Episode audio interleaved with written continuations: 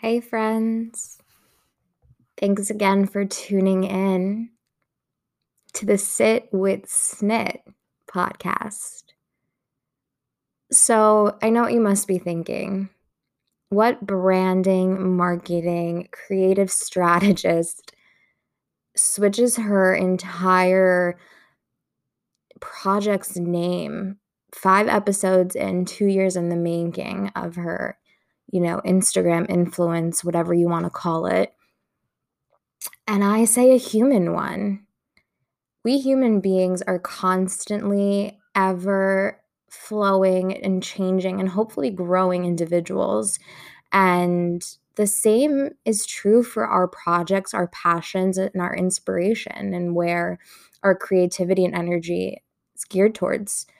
Um, quite frankly, there have been so many evolutions um, and transformations within my own career and my own interests. Um, let's rewind a little bit, shall we? So, growing up, I always found words to be comforting, whether it was the fact that I grew up as an only child or perhaps I didn't necessarily prescribe to one language at home. We spoke Portuguese, we spoke English, and then living in Miami, I spoke Spanish. So there was just a lot of different um, pulls and influences in my life when it came to language and words and how to prescribe meaning to a situation through them. And quite frankly, I found comfort in them. Whether it was reading novels literally in a day or connecting with lyrics to a song, that was a big one for me. I found song lyrics to be like poetry. And I was very judgy. I was a snob when it came to my taste in music, quite frankly. Um, before I connected to spirituality and you know Judaism, I judged people on their taste in music. If you couldn't like put aside your snobbiness to like Blink 182 with me. It was really difficult to be my friend. And quite frankly, I just, I hated electronic music, which was tough being from Miami, hashtag Ultra Music Festival. And I just, I always connected to something that had depth and meaning. Not to say that that type of music doesn't, but go figure. And with that being said, I, from a young age, decided I wanted to write for Rolling Stone magazine. I'm not sure if that happened right after I watched Almost Famous, um, which was produced and directed by Cameron Crowe, which it basically was an ode to his own story at 16 years old, writing for Rolling Stone magazine. Um, however, it became kind of like my namesake. Everyone in my family just knew, yep, Hannah's gonna you know, be a music journalist. And that was it. And I did everything I could when I was in college to focus my studies into the music industry, whether I was taking marketing classes or communications classes. If I had a project, I focused it on that niche and you name it. So much so that I think it was towards, yeah, it was my sophomore year, is 2015. I started a WordPress blog, which is still up and running, filled with cookies and all these annoying clicky things.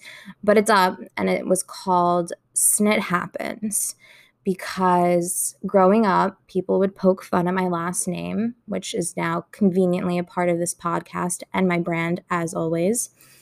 And I just said, you know what? I'm going to go with it. Um, if you really want to switch the N with an H, then I'm going to play, you know, I'm going to play on that. So you know, in life, just snit happens. And um, the imagery I had in my mind when I thought of that was, you know, like shaking a magic eight ball when you're little and just being like, magic eight ball, does Jeremy like me?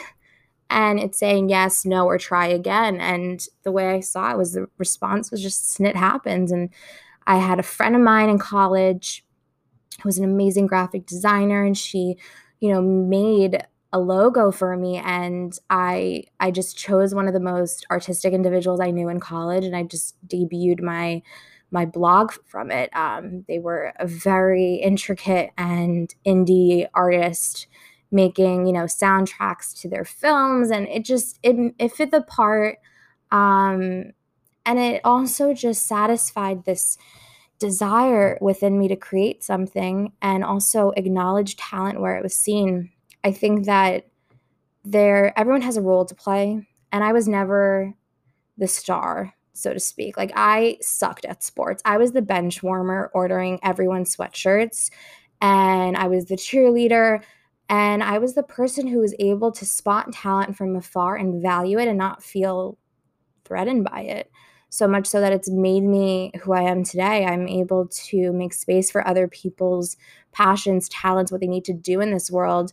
And in turn, I, I kind of realized that's what I need to do in this world connect people and, and be a force to inspire them to do what they need to do.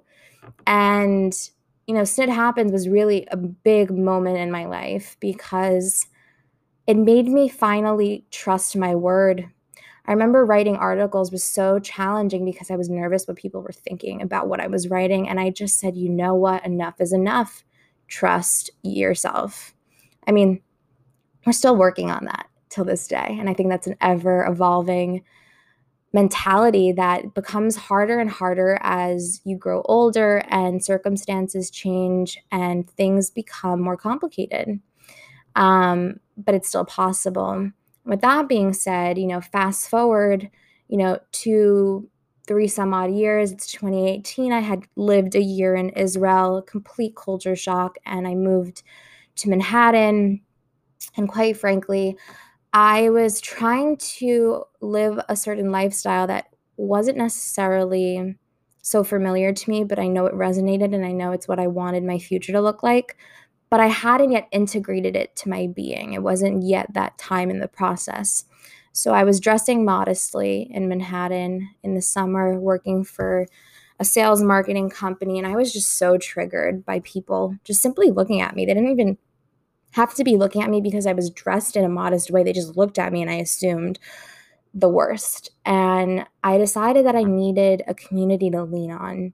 And I was very inspired by a lot of modest fashion bloggers on Instagram that helped me translate my, you know, eclectic and innovative style into, you know, the mar- like modest garb that I was going in towards.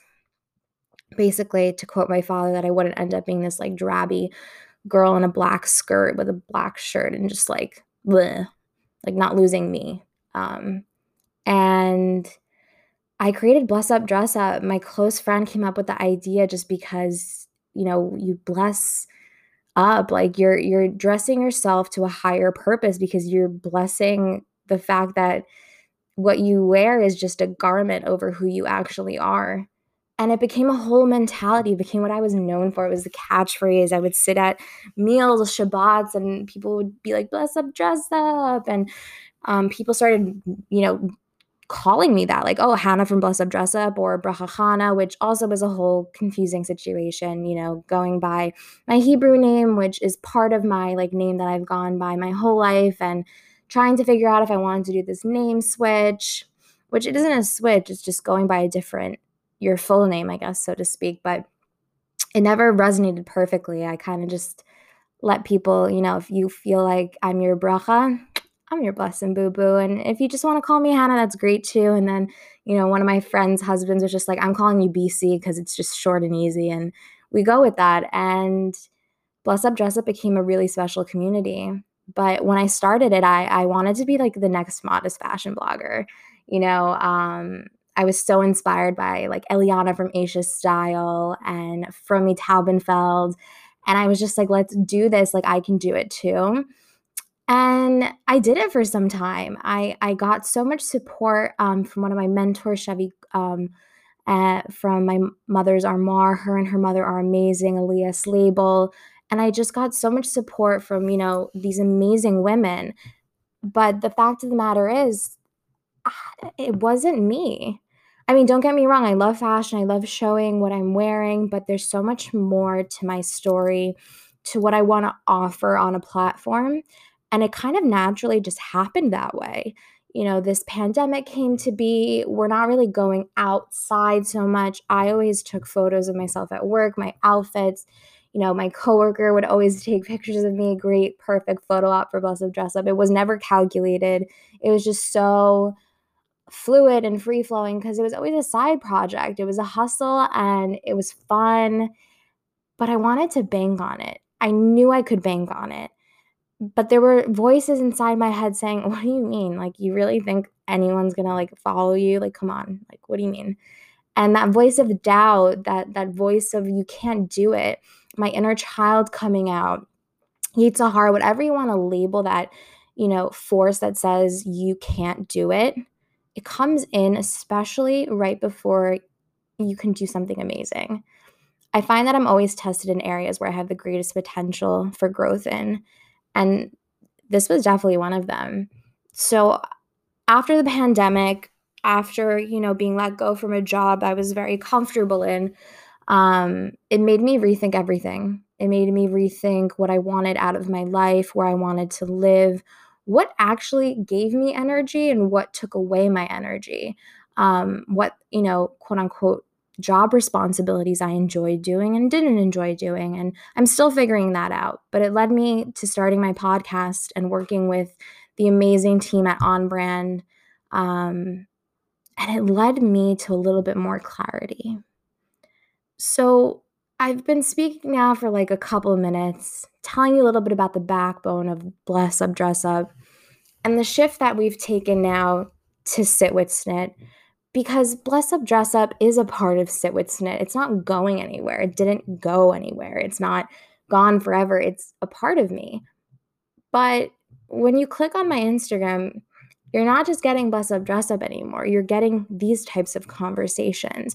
You're getting my take on mental health and body positivity and body love and Torah and deep thoughts and everything you name it through, well, Snit's lens. So, my biggest hope for you you amazing human you, the person who took time to listen to this episode of this podcast, perhaps maybe to a t- listen to a complete stranger. I really hope that you can see within yourself the good points in you because they exist. We all have them. And sometimes they're outshined by the fear, by the doubt, by the worry that maybe we're not going to amount to something or maybe we're not matching the timeline of what we need to be or who we think we need to be. But the fact of the matter is, what is, is exactly what needs to be. So, without further ado, welcome to the new and improved Sit with Snit podcast, where each episode will be elevating the physical one topic at a time. And I'm your host, Hannah Snit, sending so much love and light your way.